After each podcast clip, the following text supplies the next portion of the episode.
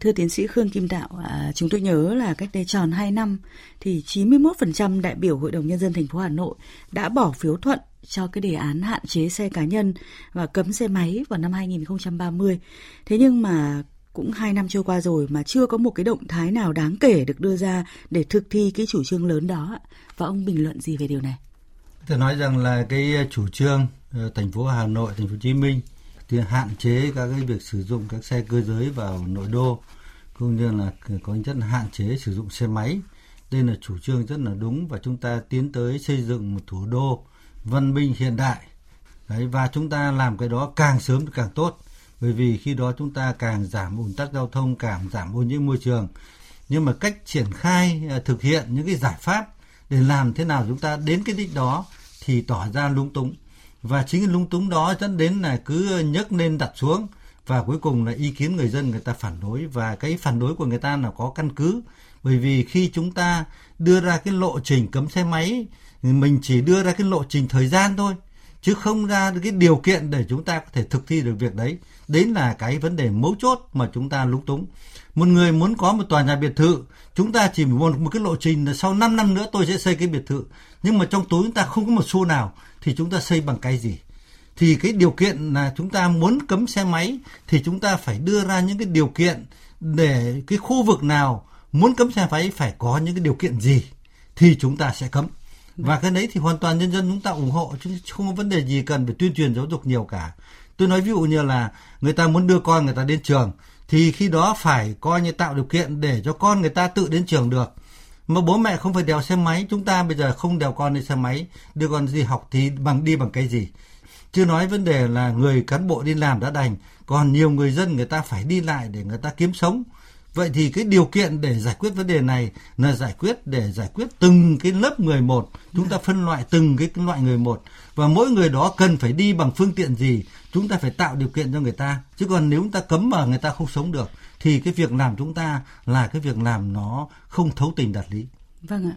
À, chúng tôi đã nhận được câu hỏi đầu tiên của quý vị thính giả. Alo, xin mời thính giả đặt câu hỏi với khách mời của chương trình ạ. À, tôi là Liên Sơn tại Đắk Lắk.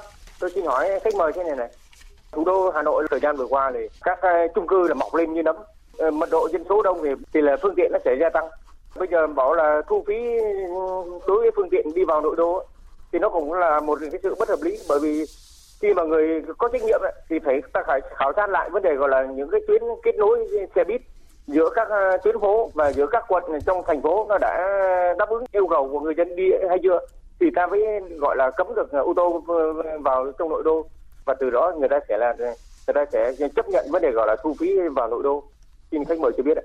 À, xin cảm ơn bạn Sơn Đắk Lắc. Có thể nói rằng là cái ý tưởng của bạn chúng tôi hoàn toàn tán thành thôi. Bởi vì cái thứ nhất là chúng ta muốn thu phí thì chúng ta phải tạo ra một cái ờ, loại phương tiện khác để cho người dân đi, chẳng hạn như phương tiện vận tải hành khách công cộng để người ta có thể là thay đổi hành vi. Thay vì người ta đi xe cá nhân thì người ta sẽ đi cái xe công cộng đấy là cái.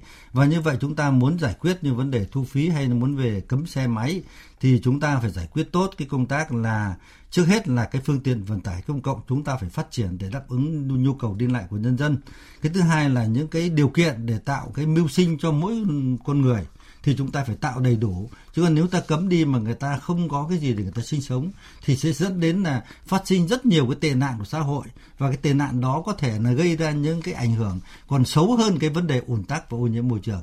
Thì chúng ta, cái này là cái cơ quan nhà nước cần phải nghiên cứu để đưa ra những cái giải pháp hợp lý để sao cho cái vấn đề an sinh xã hội, cái vấn đề chúng ta phát triển bền vững và từng bước chúng ta xây dựng thành phố văn minh hiện đại và ông có cho rằng là nếu với cái tốc độ phương tiện cá nhân cứ tăng với cái tốc độ như hiện nay đấy, cộng với cái tốc độ bùng nổ chung cư đô thị như thời gian vừa qua thì cũng chỉ vài năm nữa là Hà Nội có thể mất kiểm soát về giao thông. Yeah, tôi tôi nghĩ là tôi tán thành một nửa thôi bởi vì uh, có thể nói rằng là chắc chắn nếu mà chúng ta cứ để cho vấn đề phát triển phương tiện vận tải công cộng à, uh, phân phương tiện cá nhân như hiện nay rồi là vấn đề chung cư mọc nó nhiều như hiện nay và các vấn đề dân số ờ, tập trung vào trong nội đô nhiều như bây giờ. Mà cứ gia tăng mãi lên thì chắc chắn là trong thời gian ngắn nữa thì cái đời sống của nhân dân đi lại rất là cực khổ. Chứ còn gọi là chúng ta mất kiểm soát thì không. Bởi vì nguyên tắc là đất lành chim đậu mà đất xấu chim bay. Khi vấn đề tắc nghẽn này nó đến một cái giới hạn cực điểm nào đó người ta không đi lại, người ta sẽ chán trong nội đô, rồi người ta sẽ đến cái đất khác người ta ở thì tôi nghĩ rằng là chúng ta cũng không lo cái vấn đề đấy nhưng mà nếu chúng ta có một cái tầm nhìn điều tiết được thì nhân dân đỡ khổ đỡ khổ đỡ phải chịu những cái cực nhọc vấn đề ùn tắc và ô nhiễm môi trường và tôi nghĩ rằng cơ quan quản lý nhà nước nên có một cái nhìn nhận nó xa hơn để chúng ta đừng để đẩy nhân dân vào cái cái cái cái, cái, cái nỗi khổ mà phải chịu đựng những cái không đáng có.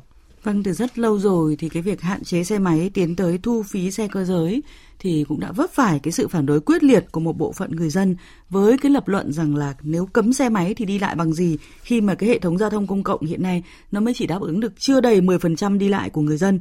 Thế nhưng mà theo chúng tôi hiểu thì sẽ khó mà không có điểm bắt đầu thì sẽ chẳng bao giờ ờ, tới đích được cả. Trong khi ùn tắc và ô nhiễm không khí thì cũng đã ở mức báo động lắm rồi. ạ tôi hoàn toàn tán thành với cái vấn đề cái chủ trương chúng ta phải bắt đầu ngay. Nhưng nếu bắt đầu mà chúng ta muốn đi từ Hà Nội và thành phố Hồ Chí Minh thì chúng ta phải chạy theo hướng Nam. Chứ nếu chúng ta chạy hướng Bắc thì bao giờ chúng ta mới xuống thành phố Hồ Chí Minh được. Và như vậy thì cái xuất phát điểm bắt đầu ấy chúng ta phải đi đúng hướng, đi đúng cái chiều mà chúng ta mong muốn thì chúng ta mới giải quyết được vấn đề. Còn chúng ta đi ngược lại chiều thì chúng ta chỉ gây họa thêm thôi.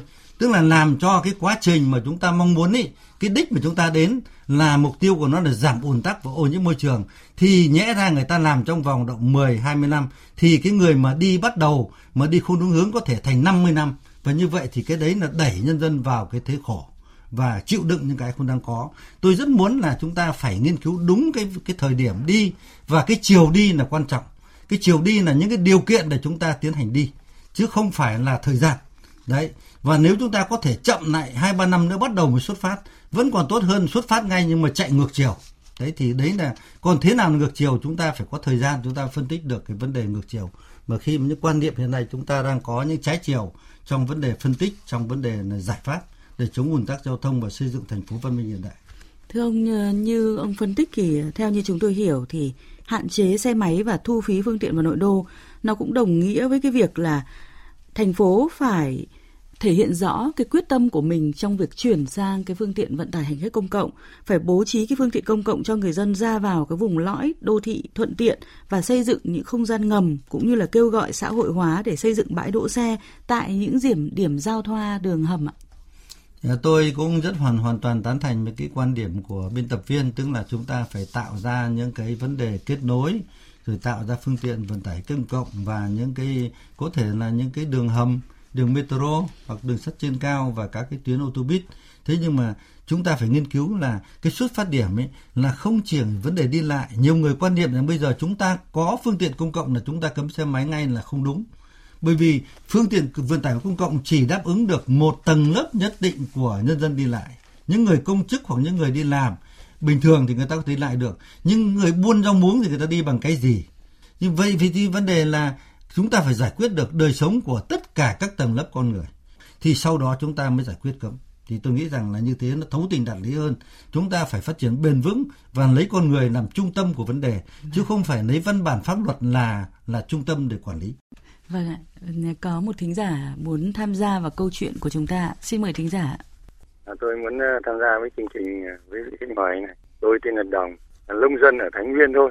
Tôi có con học ở Hà Nội, tôi về dưới thầy thủ đô tôi biết rồi. Lãnh đạo thành phố Hà Nội đưa ra cái phương án cấm xe máy là không lên. Thế nhưng mà thu phí xe máy hoặc phương tiện cơ giới vào thủ đô thì lên. Tại sao tôi nói thế là như này? Cái mức thu phí đưa ra theo từng mức độ cho nó phù hợp nhưng cái tiền thu phí này thì thành phố phải đưa vào bảo vệ môi trường và xử lý môi trường thì người dân người ta sẽ tán thành, ủng hộ và người dân người ta thấy cái mức thu phí như thế nó hợp lý hoặc là người ta sẽ cất xe phương tiện nhà người ta tham gia phương tiện giao thông cộng ngay. Đấy, thu làm sao để cho người ta tự nguyện người ta tham gia công cộng. Cái ý canh như là tôi cũng trao đổi thế này. Hoàn toàn ờ, thống nhất với anh về quan điểm tức là chúng ta vấn đề không nên cấm đoán nhưng mà vấn đề sẽ thu phí. Nhưng mà chúng tôi muốn trao đổi rằng là sau này chúng ta trao đổi thêm về thu phí thế nào. À, nếu thu phí mục tiêu của chúng ta là thu phí để điều chỉnh hành vi của con người. Đấy tức là người ta sẽ ờ, sử dụng hay không sử dụng người ta có giải pháp hoặc sử dụng nhiều hay sử dụng ít. Thế nhưng mà cái ờ, thu phí hiện nay ờ, cũng còn nhiều cái bất cập chúng tôi sẽ trao đổi sau.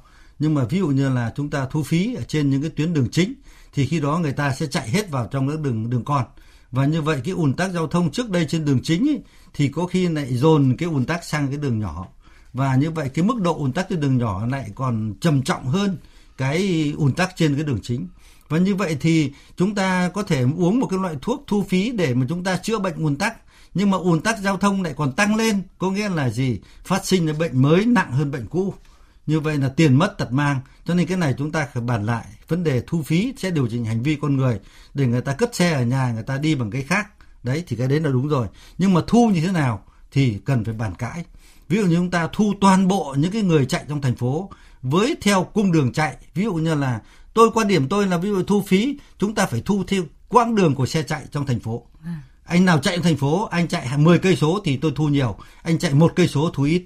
Thì như vậy thì nó sẽ đảm bảo à, công bằng hơn và sẽ người ta sẽ cất xe ở nhà nhiều hơn người ta đi ít hơn. Thế là một với hai là nếu chúng ta thu phí trên cái vành đai này thì những cái người nằm ở trong cái nõn này cuối cùng không phải thu phí. Thế là cứ chạy suốt ngày trong này mà lại không phải mất đồng nào. Và như vậy nó cũng không công bằng mà chúng ta cũng không, nó dẫn đến hiện tượng là người ta cất xe ở trong này, người ta đi bộ vào, người ta đi bộ qua cái vành đai để người ta vào trong, người ta lái ô tô chạy suốt ngày trong này. Thế như vậy nó không công bằng và cũng không tốt. Thì tôi nghĩ là sau này chúng ta phải bàn thêm cái chủ trương thu phí, tôi nghĩ là cũng ủng hộ, để chúng ta có vốn, để chúng ta có thể xử lý vấn đề ủn tắc giao thông và ô nhiễm môi trường. Và đồng thời chúng ta cũng thay đổi hành vi của con người. Thế nhưng mà cái cái thu như thế nào chúng ta phải bàn. bàn kỹ hơn. Chứ còn nếu mà thu trên các đường chính này tôi đứng về mặt định tính về mặt suy luận mà nói tôi thấy là nó không ổn. Đấy còn nếu mà chúng ta thu theo cái quãng đường lăn bánh của ô tô trong thành phố thì có khả khả năng là chính xác hơn. Vâng. nhưng cái việc thu rất là khó. Vâng. thưa ông hiện tại thì có thể xem Singapore là nước đầu tiên và cũng là thành công nhất trên thế giới mà áp dụng mô hình thu phí phương tiện vào nội đô để giải quyết được cái tình trạng tắc đường nghiêm trọng và trong 10 năm thì mật độ giao thông trên các trục chính đường của Singapore đã giảm 20%. Nhiều người dân cũng đã chuyển sang sử dụng phương tiện công cộng và lượng khí thải CO2 và bụi cũng đã giảm đi đáng kể. Theo ông thì Việt Nam có thể học hỏi được gì từ cái mô hình của Singapore? Ờ, tôi nghĩ rằng là cái Việt Nam mình có thể học tập ở Singapore là cái tên của nó gọi là thu phí phương tiện cơ giới vào trong nội đô. Cái tên của nó là chúng ta học tập được. Còn cái cách thức để học tập thế nào chúng ta phải nghiên cứu một cách bản chất sâu sắc hơn. Ví dụ như người ta có đầy đủ những cái phương tiện công cộng rất là hiện đại và người ta đi lại rất thuận lợi rồi thì người ta thu phí để cái người đó cân nhắc à, đi thu đi bằng phương tiện cá nhân là hay hơn hay là đi bằng công cộng hay hơn. Thế thì trên cơ sở đó người ta lựa chọn thì nó hợp lý hơn để mà người ta giải quyết được tất cả những vấn đề như là kết quả chúng ta vừa mới nêu ra. Nhưng mà với Việt Nam chúng ta bây giờ nếu chúng ta thu phí thì thì ta cũng chả có phương tiện công cộng mà đi thì chỉ có cái là thôi phải vẫn phải móc túi ra mà nộp thôi. Đấy mà chúng ta nộp xong rồi thì sau đó tay nào không muốn nộp người nào đi không muốn nộp thì lại bắt đầu chạy vào đường con nếu cùng là gây ùn tắc giao thông tăng lên. Thì tôi nghĩ rằng là cái bài toán này uh, tất cả những cái người nghiên cứu ấy uh, chúng tôi không dám trách người ta. Bởi vì người ta cũng có giới hạn về suy nghĩ cũng như giới hạn về thời gian. Thế nhưng mà tôi nghĩ rằng là người ta chưa đầu tư vào những cái bản chất của vấn đề mà cứ đi vào tên tuổi của vấn đề nhiều hơn và tôi nghĩ rằng là nếu chúng ta không đi vào bản chất thì còn lâu chúng ta mới giải quyết được những vấn đề cái vấn nạn của chúng ta đang hiện hữu hàng ngày ở trên thành thành phố Hà Nội. Vâng, thường như vậy lợi ích của giải pháp hạn chế xe máy và thu phí phương tiện cơ giới đi vào những vùng có nguy cơ gây ùn tắc thì cũng đã rõ. Vấn đề như chúng ta đã bàn đấy là triển khai như thế nào đó để mà giải pháp ấy nó không trở thành trở ngại với người dân và cuối cùng nó không đi vào ngõ cụt thưa ông. Ờ, tôi nghĩ rằng là để mà chúng ta triển khai à, các cái giải pháp mà đã định hướng đặt ra, thành phố đã quyết định là sẽ cấm xe máy trong tương lai, thì chúng ta à, cần phải đưa ra những cái điều kiện để có thể cấm được xe máy. Ví dụ như là vấn đề các cái điều kiện dân sinh thế nào, vấn đề học sinh đến trường thế nào, rồi vấn đề cuộc sống người dân thế nào, vân vân. Tóm lại là chỉ cấm xe máy thì người dân đi bằng gì? Vâng. Chúng ta giải quyết được câu hỏi đó, chứ chúng ta nên không nên không nên đi vào vấn đề thời gian mà chúng ta nên đi vào những cái điều kiện những cái hiện hữu để chúng ta có thể cấm được xe máy. Vâng và chúng ta cần những cái giải pháp cụ thể vào lúc này chứ đúng không ạ? Đúng rồi cụ thể. Vâng, và cuối cùng thì ông có cho rằng là cái giải pháp đó nó hạn chế xe máy đấy và thu phí giao thông nội đô nó phải xuất phát từ một cái chiến lược tổng thể đủ tầm chứ không phải là mang tính chắp vá và thiếu khoa học như hiện nay. À, tôi không dám ờ, nhận định rằng là nó chấp vá và thiếu khoa học nhưng mà rõ ràng là cái bài toán giải quyết về xây dựng thành phố văn minh hiện đại và giải pháp chống ùn tắc giao thông ô nhiễm môi trường là bài toán tổng thể của thành phố. Cần phải có một quy hoạch tổng thể. Tôi muốn nói quy hoạch tổng thể đây là quy hoạch cả dân số quy hoạch về định hướng giáo dục con người định tất cả những cái vấn đề quy hoạch chung chứ không phải kể cả dân số chúng ta phải có định hướng. Chứ còn không bây giờ chúng ta không chỉ có vẽ vẽ mấy cái tòa nhà với lại con đường xong rồi là nói rằng đây là quy hoạch đã được phê duyệt xong rồi làm theo quy hoạch thì suốt đời những quy hoạch đó chỉ có lạc hậu thôi. Thì chúng ta phải có một định hướng nghiên cứu rất là kỹ về xu thế phát triển của thế giới, xu thế phát triển của Hà Nội, văn hóa của Hà Nội thế nào, nhân dân Hà Nội thế nào, sinh sống hiện tại ra thế nào, tương lai sản xuất cái gì, sống là thế nào vân vân, đi lại như thế nào. Chúng ta phải có một bài toán rất là kịch bản rất là kỹ về cái đấy thì chúng ta mới có thể làm được cái bài toán giải quyết những vấn đề uh, những cái, cái ủn tắc giao thông, ô nhiễm môi trường và xây dựng thành phố trong thời gian tới. Vâng ạ, à, vẫn còn à, rất nhiều thính giả muốn tham gia câu chuyện thời sự. Tuy vậy thì thời lượng của câu chuyện thời sự hôm nay cũng đã hết. Một lần nữa xin trân trọng cảm ơn tiến sĩ Khương Kim Tạo đã tham gia câu chuyện thời sự hôm nay.